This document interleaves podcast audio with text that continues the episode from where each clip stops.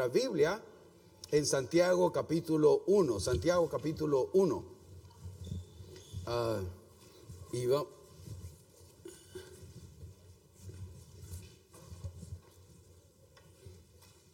Gracias por los que nos escuchan a través del internet, Facebook o YouTube. Les bendecimos y que el Señor, bueno, el Señor les bendiga. Eh, un gusto, un privilegio que nos escuchen a, a través de estos medios. Ah, vamos a leer para, para recordar un poco el contexto, porque ahora solo vamos a examinar dos versículos, el versículo, los últimos dos versículos del capítulo 1 de Santiago, el 25 y 26, pero por cuestión, eh, per- 26 y 27, perdón, pero por cuestión de contexto vamos a leer de Santiago capítulo 1 del 19 hasta el 27. Ah, ahora estoy contento porque traigo Biblia nueva. Alístese porque está filuda. Este, no, gracias a Dios por mis hijos que me la regalaron. Este, de cumpleaños hasta me pusieron mi nombre aquí. No es que usted la encuentre para ahí, no es suya, es de Marco García. bueno, lo leemos, hermano. 1.19 dice así: Por esto, mis amados hermanos, todo hombre sea pronto para oír, tardo para hablar, tardo para airarse, porque la ira del hombre no obra la justicia de Dios. Por lo cual, desechando toda inmundicia y abundancia de malicia, recibid como con mansedumbre la palabra implantada, la cual puede salvar vuestras almas. Pero sed, ¿qué? Hacedores de la palabra y no tan solamente oidores, engañándoos a vosotros mismos. Porque si alguno es oidor de la palabra, pero no hacedor de ella, este es semejante al hombre que se, considera en un espejo su rostro natural, porque él se considera a sí mismo y se va, y luego olvida cómo era. Mas el que mira cómo atentamente en la perfecta ley, ¿la de qué? La de la libertad, y persevera en ella, no siendo oidor olvidadizo, sino hacedor de la obra. ¿Este que será? Bienaventurado, Macairo en el, griego, feliz, tres veces feliz en lo que hace. El que no solamente la escucha, es bueno escucharla, es bueno estudiarla, es bueno reflexionar y meditar en ella, pero mucho más importante es que ponerla por obra, ¿no? Hacerla, ser obediente a ella. Ese va a ser bienaventurado en lo que hace, va a haber buenos resultados. 26, y eso es lo que nos corresponde en esta mañana. Si alguno se cree, ¿cómo? Religioso entre vosotros, ah, y no refrena su lengua, sino que engaña su corazón, la religión de ese individuo, persona, niño, mujer o hombre, es que es vana, no sirve para nada. La religión pura y sin mácula delante de Dios el Padre es esta, visitar a los huérfanos y a las viudas en sus tribulaciones. ¿Y, qué? Guardarse sin mancha del mundo. Amén. Padre, bendícenos hoy al meditar tu palabra. En el nombre de Jesús.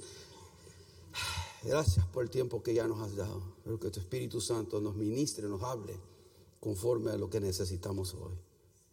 A los que estamos acá, a los que están escuchando en este momento y a los que escucharán en cualquier parte del mundo, en la repetición de esta señal, que puedas hablarles, animarles y retarles en el nombre de Jesús. Amén. Amén. Ah, perdón, se me cerró esto. Una, le he puesto como tema, como ve ahí, creo que ahí está, ¿verdad? ¿sí? Eh, en nuestro libro de Santiago, la verdadera religión en acción, ¿no? Fe en acción en nuestra serie, y le he puesto como tema este a, a esta, a estos dos versículos, la verdadera religión en acción. Ahora, cuando escuchamos, o cuando por lo menos cuando yo escucho la palabra religión, sinceramente a mí me da cosa, hermano. Me da cosa, como decía Chespirito. ¿Se acuerdan cómo decía Chespirito? Me da cosa.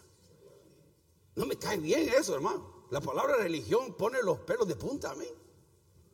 Me- no me gusta, no, no sé cómo usted lo toma, pero yo no, la palabra religión a mí me ofende. Me- pero existe en el vocabulario, tiene una, puede ser, tiene, puede tener una connotación buena, puede tener una una connotación negativa, ¿no? Pero la palabra religión, por esa palabra muchos se quieren excusar, de muchas, las personas se quieren escuchar que no necesitan a un Dios eterno, que no necesitan un Dios misericordioso, perdonador. Esa palabra religión es la excusa de muchas personas de decir, yo no quiero nada con Dios, en su cabeza, ¿no? Algunos están sinceramente confundidos, otros engañados por tanta mentira que Satanás ha levantado en contra de la verdad. Por esa palabra, religión. Algunas personas dicen, ¿cuál es la verdadera religión? ¿Quién tiene la verdad? ¿No ha oído usted eso? ¿Cómo puedo saber cuál es la verdadera religión? Entonces la gente cuando dice eso, se pregunta eso, no necesariamente lo está diciendo porque quiere saber que es la verdad o porque está realmente interesado en descubrir qué es la verdad o qué religión representa o se predica, se anuncia la, verdad verdaderamente. No lo dicen por eso. Esa es su, su, razón para no seguir a nada y no seguir o a nadie. Esa es la razón que hacen ellos. Otros, otros se pasan de, de religiosos, ¿no? Incluyendo algunos creyentes, ¿no? algunos cristianos que son más santos y más puros que Dios mismo, se vuelven hipercríticos de todos y de todo. Todo es pecado, todo es malo para ellos. No tienen libertad en nada. Por, lo, por eso, religiosidad. Ahora, lo interesante es que estas personas nunca miran la viga en sus ojos, siempre están viendo la paja del ojo de su hermano pero nunca están viendo tremendo tronco en su ojo. Pero se vuelven hipercríticos de todo, están examinando, evaluando, por lo, ser sumamente religiosos. Dentro ahí los dos extremos, ¿no? o el libertinaje o el legalismo, no una vida balanceada como hijo de Dios. Otros crean sus propias creencias y formulan su propia religión, ¿no? pretenden tomar un poco de, cada uno, lo mejor de cada religión.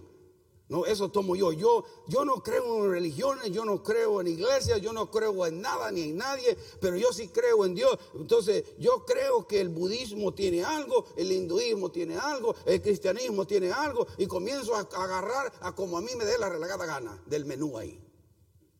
Y yo me siento, yo estoy bien, yo estoy bien delante de Dios porque yo así he encontrado la verdad, mi verdad a mi manera. ¿Ha visto usted esa persona? ¿O usted esa persona? yo era así. O sea, le estoy diciendo cosas que yo también viví. Mire, hay seis religiones en el mundo, van a aparecer ahí. Rey religiones principales en el mundo. ¿no?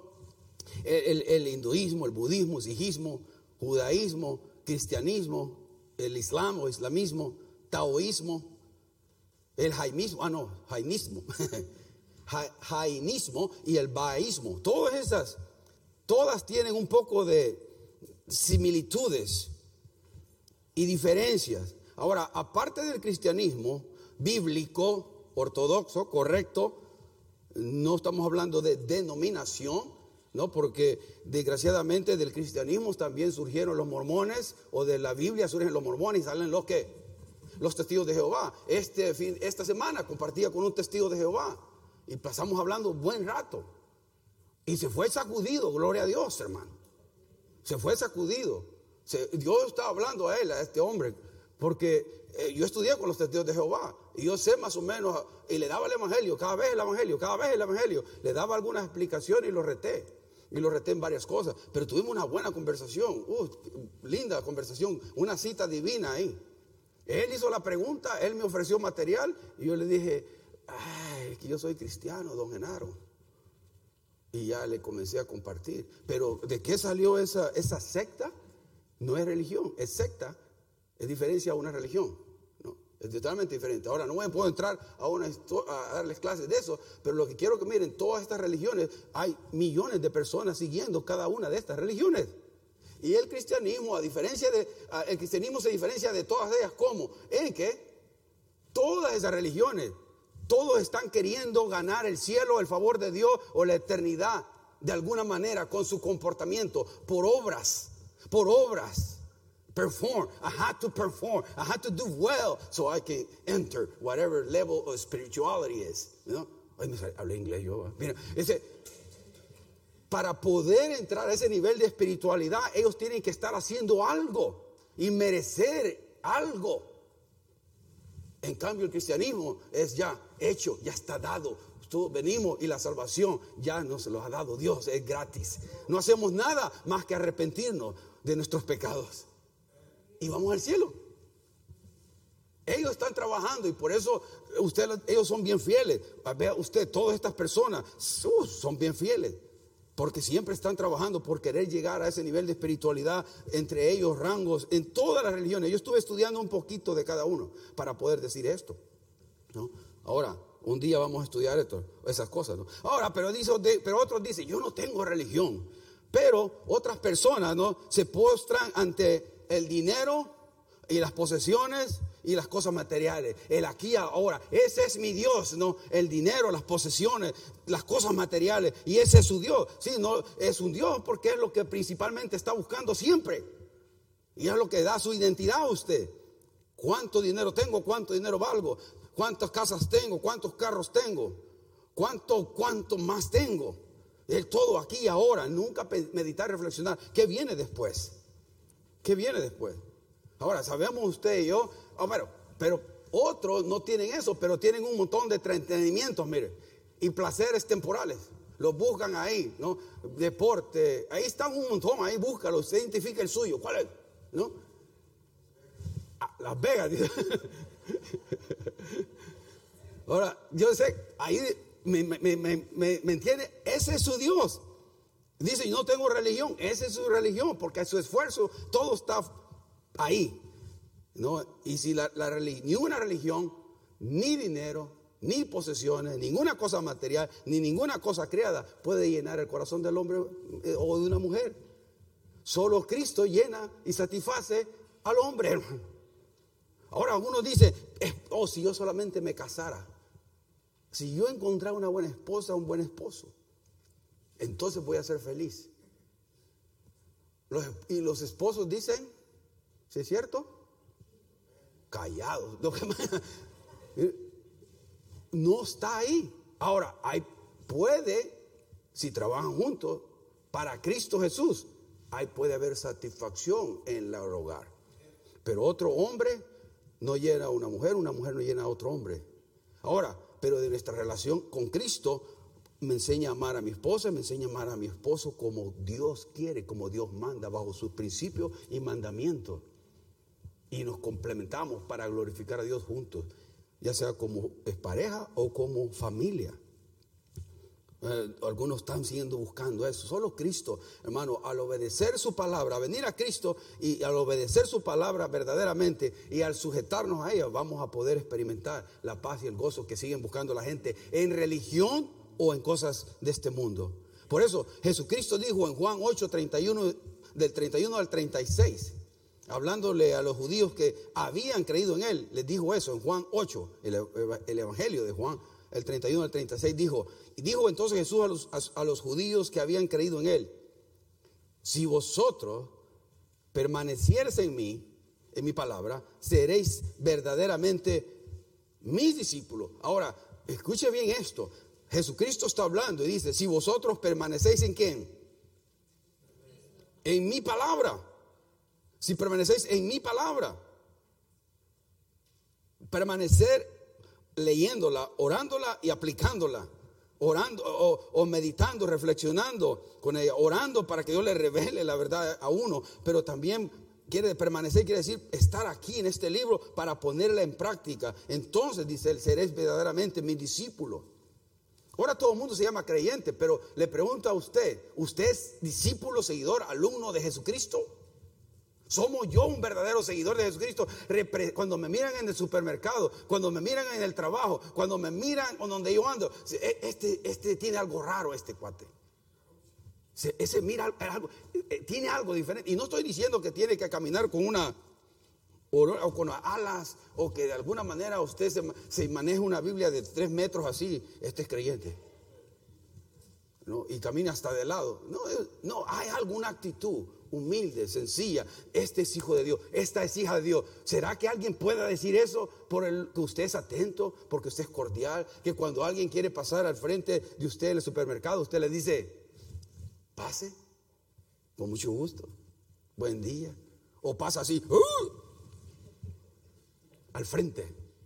Es mi lugar, es mi turno. ¿Cómo usted se atreve a meterse a mí, a Marcos García, atrás? Eso muestra a Cristo si estamos permaneciendo en su palabra, o sea, si la obedecemos. El 32 dice, y conoceréis la verdad y la verdad os hará libres. La verdad nos hace libres. No una religión, no una iglesia. La verdad nos hace libres. Me decía, eh, por cierto, sin querer queriendo, el testigo Jehová me citó esto. Pero cuando él me dijo la verdad, refiriéndose como que la asociación de de testigos de Jehová es la que está o se encuentra la salvación. Y le digo, no, ahí no está. Está en Jesucristo la salvación. La verdad no es una organización, la verdad es una persona y su nombre es Jesucristo. Él es el que da libertad, Él es la verdad. El, Jesucristo dijo, yo soy el camino, la verdad y la vida. Nadie viene al Padre, sino por mí.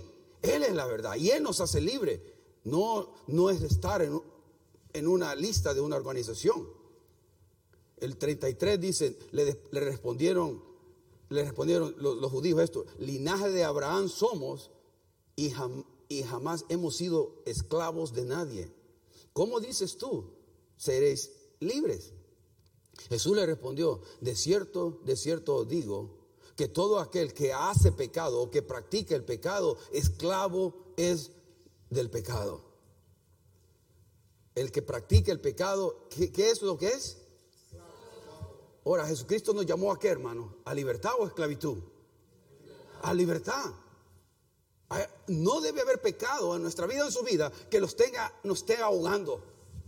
Hay algo malo si nos está ahogando algún pecado una área de nuestra vida. Si lo está ahogando y lo está venciendo es porque usted no está realmente luchando con el poder del Espíritu Santo, con el poder de la palabra, con, metiéndose en oración y ayuno. Señor, ayúdame a ser libre de este hábito pecaminoso. No quiero ser esclavo de él, no, quiero ser esclavo tuyo.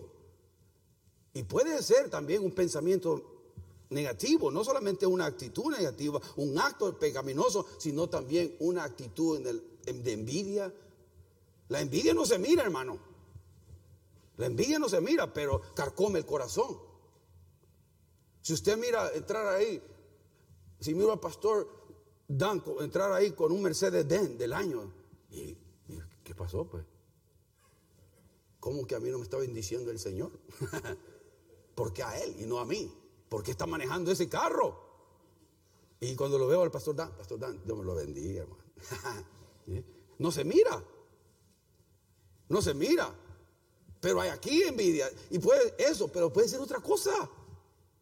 Y nos está carcomiendo. Y no nos deja apreciar lo que tenemos nosotros. Mi carcachita ahí viene, pero camina. Ahí va. Y estoy agradecido por lo que sí tenemos. Pero siempre estamos comparándonos. Y la envidia quita el contenimiento y nos vuelve malo. Estamos esclavos del pecado. Cualquier cosa. Jesucristo quiere que seamos libres y podemos experimentar libertad en Él, en Él. No para estar en condenación, no para ser esclavo de nada ni nadie. La palabra de Dios dice, todo me es lícito, mas no todo conviene. Todo me es lícito, mas no me dejaré dominar por ninguna cosa. Usted tiene que ejercitar dominio propio y control. No me dejaré dominar por ninguna cosa. El 36 para terminar dice, así que si el Hijo os libertare, seréis verdaderamente libre, libre, hermano. Usted tiene que querer ser libre. No estar esclavizados a cualquier cosa, hermano. Se nos ve la cara cuando estamos esclavizados a algo, ¿no? No hay un gozo genuino acá. No, hermano, tenemos una cara. Eh, mire, gracias a Dios por la luz esta, hoy se me miran bien. Este, hacemos la cara como, wow, ¿verdad? Como que ¿Qué tomó ácido de batería en la mañana? No, es, triste. Ahora, hay situaciones que estamos tristes. Eso es normal, ¿no? Que una situación que esté pasando en nuestra familia, un ser querido, un ser amado, está así. Pero la situación más genuina del creyente debería ser que, que estemos en gozo, ¿no? Estemos en paz. Porque a pesar de las tormentas, yo confío en alguien que tiene cuidado de mí. Mi vida está en ti. Yo no controlo nada. Si algo he aprendido, ya, ya cumplí casi 75 años. No, no, no. 56 años cumplí eh, hace dos días. Y si algo el Señor me ha enseñado, apúntelo ahí. No tenemos control de nada. No tenemos control de nada. Pensamos, o sea, podemos planear, podemos, nada malo en planificar su vida, nada malo. Pero déjele que Dios quiera. Señor, yo pienso así, quiero retirarme, quiero darle la vuelta a Estados Unidos en un mobile ¿no? Quiero tener un jardín de cebollas allá en México y, comer, y pasar todo el resto de mis días comiendo cebollas, ¿no? O dándole vuelta a México en el mobile. Ay, qué vida eso, hermano. Yo digo, un cristiano, el cristiano no hay, no hay retiro, hermano. No hay retiro, yo no creo en retiro. Me voy a retirar del trabajo para hacer otra cosa para seguir trabajando en misiones, plantando iglesias, lo que Dios quiera. Pero hasta que Dios me llame, vamos a seguir trabajando para el Señor en la manera que Él quiera que lo hagamos. Sino que algunos pensando, yo pensando en su retiro, ¿y quién le garantiza? que va a retirarse. No, que cuando pague la casa, ya cuando paga la casa, si usted no paga los taxes, es del gobierno. ¿Sabía usted eso? Aunque tu casa esté pagada ya, ya está lindo. Eh, si no paga los taxes, el gobierno se la quita, aunque la haya pagado todo hasta el último centavo en el banco. El Anco San viene y le dijo a mi hijo, mi sobrino, mi hijo, mi sobrino, esa es casa mía. Un señor que pagó su casa sin testamento, se la quitaron. Vamos. Eh, y él pensó que esa era su seguridad. Ahora, ustedes dicen, ¿cuándo vamos a llegar a los versículos clave? Vamos, allá llegamos. Esa fue introducción. Porque si alguno se cree que dice el 26, Santiago 1, 26, si alguno se cree que tiene el Santiago religioso, volvamos a Santiago capítulo 1, el 26, si alguno se cree religioso entre vosotros, religioso, la palabra religioso, hermano, eso me, me, golpeó a mí bastante fuerte, porque es la palabra tresco y significa un cuidadoso Cuidadoso eh, significa ser cuidadoso en el aspecto externo del servicio a Dios. Viene de la palabra tresquia, religión, que tiene que ver con el servicio ceremonial de la religión, rituales, celebraciones y prácticas externas de una religión. todo tiene que ver con lo externo, es la palabra religioso ahí. Tresquia, que está diciendo que se enfoca mucho en lo externo. Cómo me miro, cómo me conduzco, tener un celo por las, las ceremonias y los rituales que se practican en una religión. Todo externamente, nada con lo interno del corazón. Por eso dice ahí, si, si alguno se cree religioso, o sea que tiene un celo porque las cosas se cumplan, todo las ceremonias, los rituales que hacemos. No, pero, pero, ahí dice, pero que no refrena su lengua. No refrena su lengua. Si alguien, o sea, en la iglesia evangélica tenemos esto, en la iglesia cristiana hay estos, estas cosas, hermanos, que se meten como querer hacer mucho énfasis en lo externo. Hay iglesias que yo no podría predicar aquí como estoy yo ahorita parado. Porque no tengo corbata y tengo un par de mezclilla, lona, jeans. No podría. Y algunos que, están aquí todavía dicen, si solo el pastor se cambiaría el pantalón. Y si el pastor se pusiera corbata. Yo sé eso. Pero yo no, me imagino, ¿no? No sé usted, será usted, no sé, pero hay de, hay de todo. Ahora, lo externo, lo externo. Lo externo tiene algo bueno, en cierta manera, tiene que manifestar lo que ha pasado internamente, ¿no? Pero no necesariamente, hermano. La estadística, Focus in the Family, pastores bien vestidos, con corbata y sacos de la, bien buena marca, hermano, no como los míos, ¿no? Han estado viendo pornografía la noche anterior. Oh, pero en la mañana eh, se ven bien. Y con tal que el aspecto se vean bien, con que se vean, que me vean bien, lo, lo externo, ya está, no necesariamente. Por eso es que cualquier ceremonia, cualquier ritual que hacemos, debe ser sincero. Pero, pero ahí dice, mire, todas esas cosas, ahí dice la palabra, pero no refrena su lengua. En Proverbios 13, 3 dice esto. El que refrena su lengua protege su vida, pero el ligero de labios provoca su ruina. Proverbios 13, 3. El que refrena su lengua protege su vida, pero el ligero de labios provoca su ruina. ¿Sabe que la capacidad de controlar este, esta lengua, no la lengua ¿no? que nos gusta taquito, no, esta lengua de nosotros, es una de las señales más claras de sabiduría. El que controla la lengua es una señal que es una persona sabia. El que controla la lengua también es una señal de dominio propio. Tiene que ver con el carácter de la persona. Porque sé refrenar las palabras, lo que digo al momento apropiado y no tiro el cuchillazo. Y daña y hiere a la otra persona. Por eso cuando nosotros hacemos eso, por eso el proverbio dice, el que refrena su lengua protege su alma, su vida, en otra, en otra versión dice su alma, nos protegemos a nosotros mismos.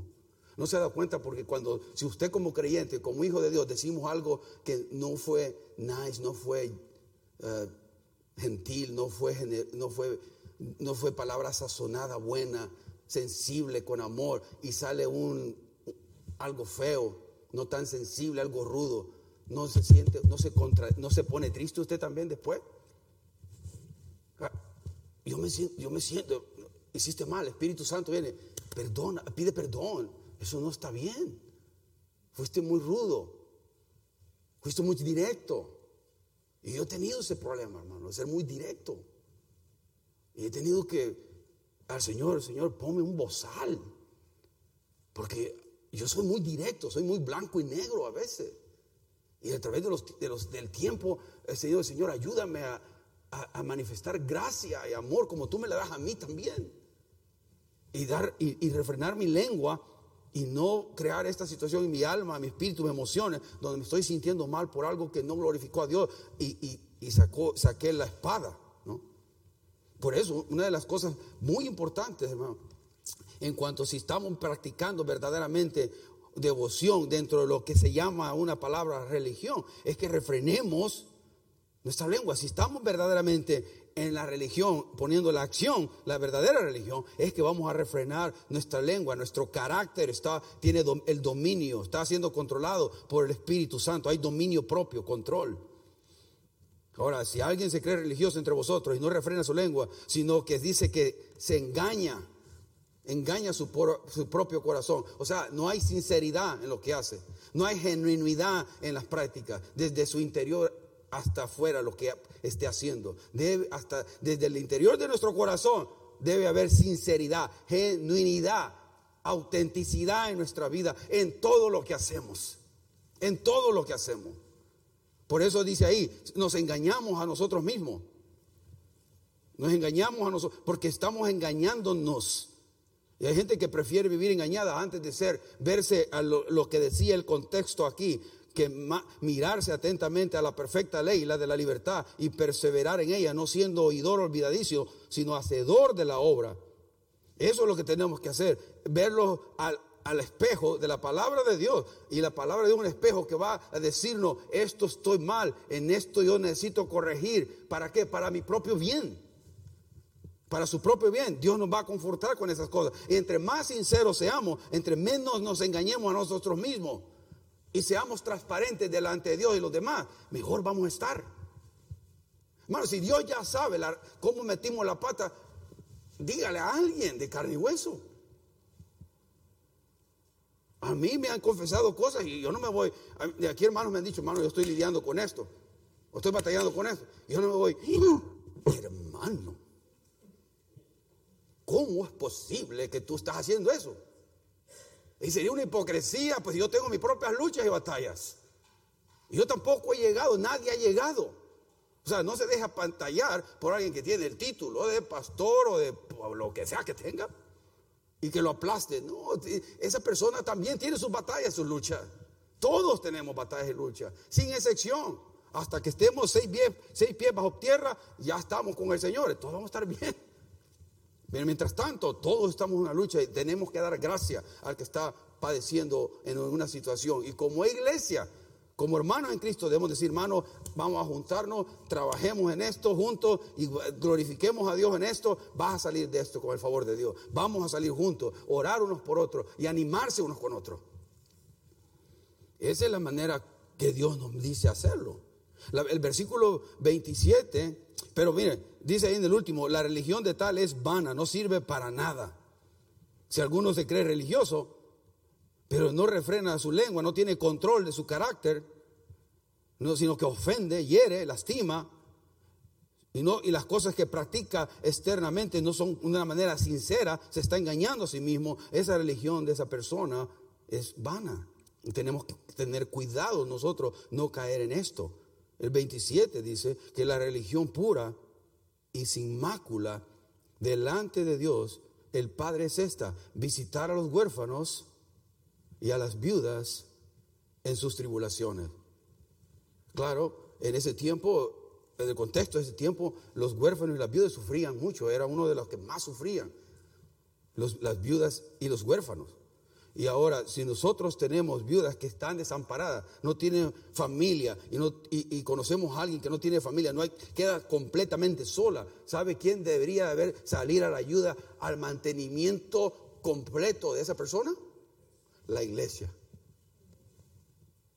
La iglesia, deberíamos decir, hermana, no se preocupe, o hermano, aquí al hermano pues no trabaja, pues si la hermana no trabaja, lo que sea la situación, Tendría que como iglesia ver por ella, porque la palabra visitar es la palabra, o se origina la palabra obispado, que tiene que ver de sobreveer, no solamente venir en una ayuda aquí ya está, no, ver que sus necesidades sean cubiertas por el resto de la vida.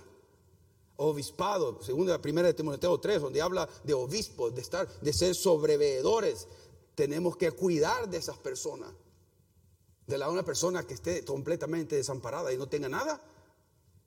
Entonces teníamos que ser como iglesia. Y esa es la instrucción que nos está dando aquí Santiago. Eh, tendríamos que ver de eso. Ahora, no son estas cinco cosas que mencionó aquí, no visitar a los huérfanos, no, un niño que queda solo, lo mismo sería. Exactamente lo mismo tendríamos que aplicar. Una, o, a, las viudas, una mujer que queda sin, sin, sin, sin nadie, ¿no? va a tener problemas, va a tener tribulaciones. Y, la última cosa es guardarse sin mancha del mundo. Entonces, para si usted está, cinco cosas menciona aquí, pero no son las únicas. Esto es solamente un ejemplo de lo que puede manifestar si alguien está practicando genuinamente delante de Dios su, su, lo que usted llama su religión, sus creencias, su, todo el conjunto de ideas que guían su vida. Usted debe refrenar su lengua, ser sincero, visitar o velar por los huérfanos, por las viudas y guardarse en el mundo sin mancha, sin pecado. Cinco ejemplos nada más, cinco cosas que tenemos que hacer. Debemos hacer, sí, estamos practicando, pero no son las únicas, hay, otras más. De hecho, en, la, en Mateo 25, 43, ya voy terminando, Mateo 25, 43 dice esto, y ahí va a parar en sus pantallas, en sus pantallas, dice, fui forastero y no me recogí, recogiste. Estuve desnudo y no me cubriste. Enfermo y en la cárcel y no me visitaste. O sea, tenemos, eh, eso es simplemente un, ejemplo de cosas que debemos de hacer, pero Jesucristo nos dio otra lista. Tenemos que eh, tener cuidado por ayudar a quién, al forastero. ¿Quién es el forastero? Dígame, el extranjero el extranjero, si alguien llega a su país, ¿no? O si viene alguien nuevo de, cualquier país del mundo, tratar de ayudarle acá a nosotros, como iglesia. Pero dice, no me recogiste, no le diste cuidado, estuve desnudo, ¿no? Necesitó ropa, necesitó algo. De hecho, cuando fuimos a Mendoza, la ropa, ah, y, pues alguna iba más buena que otra, ¿no? Pero estaba bastante bien en la que, tratamos de llevar. Pero se desapareció la ropa, hermano. O sea, sí salían con un montón de ropa. La gente con un montón de, casi todas se fue. Fue bien poquita la que quedó y era mucha ropa. Se la llevaron todas las personas que llegaron. Cosas que usted quizás y yo no hubiéramos apreciado, ellos se lo llevaron con mucha alegría. Con mucha alegría iban contentos de llevarse la ropa. Y eso, ¿me entiende? Es una bendición poder ser parte de eso. Pero eso es lo que Jesucristo nos llamó. No solamente estar aquí, cantar y alabar. Bueno, todo eso venimos a hacerlo. Lindo eso, Dios nos pidió eso. Pero también hay que hacer estas cosas afuera. ¿no? Enfermo y en la cárcel y no me visitaste. Está alguien enfermo, visítelo en la cárcel. O está en la cárcel, si puede y tiene acceso, visítele. Tomar cuidado de estas cosas. Sabe que a veces estamos en nuestro propio mundo y no me doy cuenta. No, se trata de mí, mí, mí, mí, mí. El cristiano debe estar pensando siempre en alguien más. En alguien más. ¿A quién le puedo ayudar? En esta, mano, en este tiempo de viene, ya pasó eh, el día de acción de gracia, viene Navidad Año ¿Por qué no se pregunta, Señor, ¿a quién puedo ayudar? ¿A qué familia puedo bendecir? ¿A quién puedo darle la ayuda? A alguien que no le vaya a dar, que tenga la capacidad de pagarle de nuevo. Porque si nosotros le hacemos favor a alguien que me va a regresar el favor después, no, dígale a alguien que no tiene nada, que no va a poder darle eh, nada de regreso. Comencé por el 19 para darle jaques aquí bendigamos a alguien. Dande unos, unos 100 dólares en su bolsa y cuando usted vea a un necesitado, ¡pum! a lo que Dios le guíe. O ande unos 40, o ande unos 20. No importa lo que usted pueda, esté bajo su capacidad y diga, Señor, voy a bendecir a alguien en el nombre de Jesús. O le voy a proveer la cena a alguien. Salirnos de nosotros ¿Sabe que cuando más pensamos en otro, más gozo viene para usted? Y si usted es generoso, Dios va a poderle poner más porque usted quiere bendecir a otros. Pero entre más agarrados somos, estamos así, no me puede dar Dios más para poder dar, porque estoy cerrado. No doy, no, no abro la mano. Las cosas que tenemos son para dar. Démoslas, hermano, regalemos. Seamos generosos en este tiempo. Eso es lo que nos está diciendo la palabra de Dios. Guardarse sin mancha del mundo, el punto, el último punto que quiero hacer. Porque se habla de lo externo, pero guardarse sin mancha es guardarse lo limpio, puro, el principio de santidad de vida. Estamos viviendo una vida celosamente buscando la santidad de Dios la santidad, la verdadera santidad de Dios al estándar bíblico, al estándar de Dios, no a mi propia idea de lo que creo y pienso que es santo. ¿Me estoy rigiendo en todo para el Señor me, vivir una vida santa? ¿Qué estamos viendo en el Internet? ¿Qué estamos viendo en Facebook? YouTube. ¿Qué estamos viendo? Instagram. Más de alguno tiene que cerrar su cuenta ahí. Más de alguna tiene que cerrar su cuenta ahí. Porque ¿sabe qué? Aunque no esté viendo nada malo, le está privando de la relación con Dios porque pasa desperdiciando su tiempo ahí. Y nunca lee la Biblia. Y ese es un problema grande en el que tenemos hoy en día. No que eso sea en sí, en sí mismo malo, pero está parte de la administración del tiempo que Dios nos ha dado en esta tierra y lo estoy desperdiciando. Si pasara más tiempo en la palabra de Dios orando, un poquito más, hermano. Es interesante que si hacemos un estudio largo aquí y, nos vamos a las 12.45, esto es muy largo, muy largo. Pero pasan dos, tres horas en el internet. O pasan viendo dos, tres películas, todo, como decía el pastor Elías, toda la serie de, ¿de quién? Nadie quieren quemar. De Luis Miguel. No, yo no sabía que estaba ahí. Gracias. Y no hay problema. Pero si es 15 minutos se pasó, no debe ser así. Yo no, yo no entiendo eso, pero es los tiempos que vivimos, hermano donde lo, prioridad no es buscar del Señor, sino nos entretenemos tanto que no hay esa claridad para ver las cosas espiritualmente bien, espiritualmente sana, con una, con una perspectiva sana de las cosas. Quiero dejarlo con esta reflexión y con eso termino.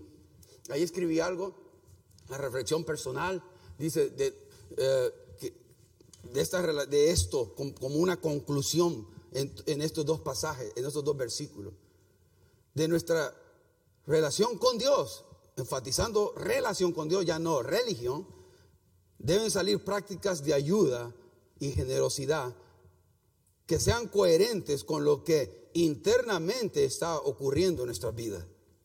Prácticas externas, genuinas y sinceras, con agradecimiento por tan grande salvación.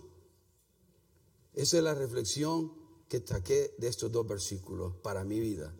Basado a esa relación, cualquier práctica de ayuda o de generosidad que tiene que estar coherente con lo que realmente está pasando o Dios está haciendo en mi vida, en mi corazón. Y que sean prácticas genuinas, sinceras, que muestren gratitud por la salvación tan inmerecida que Dios nos ha dado. Hay mucha gente solo piensa, solo estamos pensando en nosotros. Mi, mi familia, mis hijos, nosotros, mi familia, mis hijos, mi familia, mis hijos, mi familia, mi mamá, mi papá, mi hermana, todo eso está bien. Pero hay otras cosas más allá. Hay gente que necesita del Señor. Pero andamos así. No me molesten, la, la, la, la, la, no me molesten. Y está robando el gozo y la paz de su vida. Créanme, no va a tener paz. Nadie va a tener paz y propósito en su vida. Va a poderlo, va a poderlo crear por un momento para ver, ah, este hermano sí tiene gozo, pero no es permanente. Va a poderlo sacar de vez en cuando con un, como actuamos a veces los cristianos en la iglesia, pero no, va, no es real, no es genuino. ¿Y qué queremos que sea? Ante Dios, al que queremos realmente apantallar, debería ser Dios, que a pesar de aquí está mi corazón, a pesar de que no hago lo bueno, aquí estoy haciendo lo que mejor puedo para ti por agradecimiento total por lo que Él hizo en la cruz del Calvario, por lo que celebramos hoy, por la salvación, el, perdón de pecado, por la resurrección que, que, nos ha dado en Cristo Jesús. Ya terminamos, hermano. Llevemos esta, ¿por qué nos ponemos en pie? Llevemos esta meditación en nuestros corazones de estos dos versículos de la palabra ahí. Y luego volvemos con Santiago capítulo 2 cuando nos toque, si no nos, no nos guía el Señor en otro tema. Oremos. Padre, gracias. Santiago nos reta en muchas áreas, Señor. Tu consejo a través de tu siervo fue que fuéramos prontos para oír, para oír tu palabra, tardos para hablar, tardos para irarnos, tardos para enojarnos. Y muchas veces eso es lo primero que queremos hacer. Queremos, no queremos escuchar tu palabra, no queremos recibir con mansedumbre tu palabra. Y hacemos porque no queremos obedecerla. Y lo digo por mí, Señor. Y sé que mis hermanos, todos batallamos en el área de la obediencia a ti. Porque nos reta, nos desafía. Y, y tú quieres cambiarnos a imagen y semejanza de ese varón perfecto.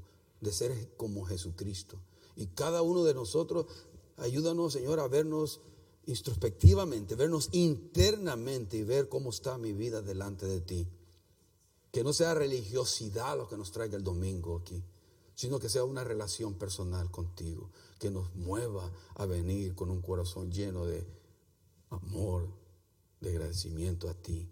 Y que hagamos lo que hagamos, al cantar, al predicar, al enseñar, al recibir a las personas, al dar café, pan lo que hagamos, lo hagamos por gratitud a ti.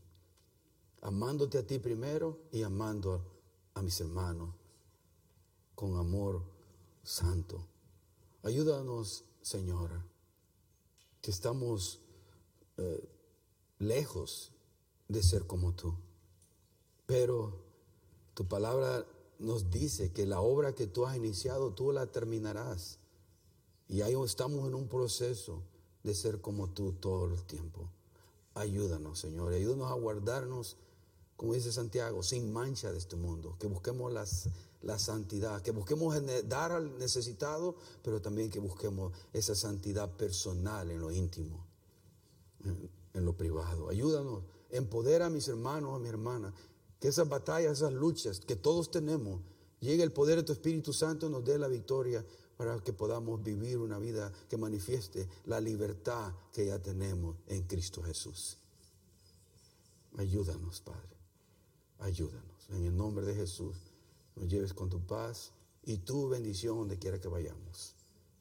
Que podamos regocijarnos del hecho de ser hijos y del hecho que mis pecados han sido lavados con la sangre de Jesucristo y que Él nos dio también la esperanza de vida eterna cuando resucitó de los muertos y nos prometió regresar. Y Señor, y estamos deseosos que regreses, Padre. Deseoso que venga, ansioso. Anhelamos tu venida como nada. Pero mientras tanto, ayúdanos a serte fiel hasta el día que tú nos llames, tu presencia o el día que nos levante las nubes. En el nombre de Jesús. Amén.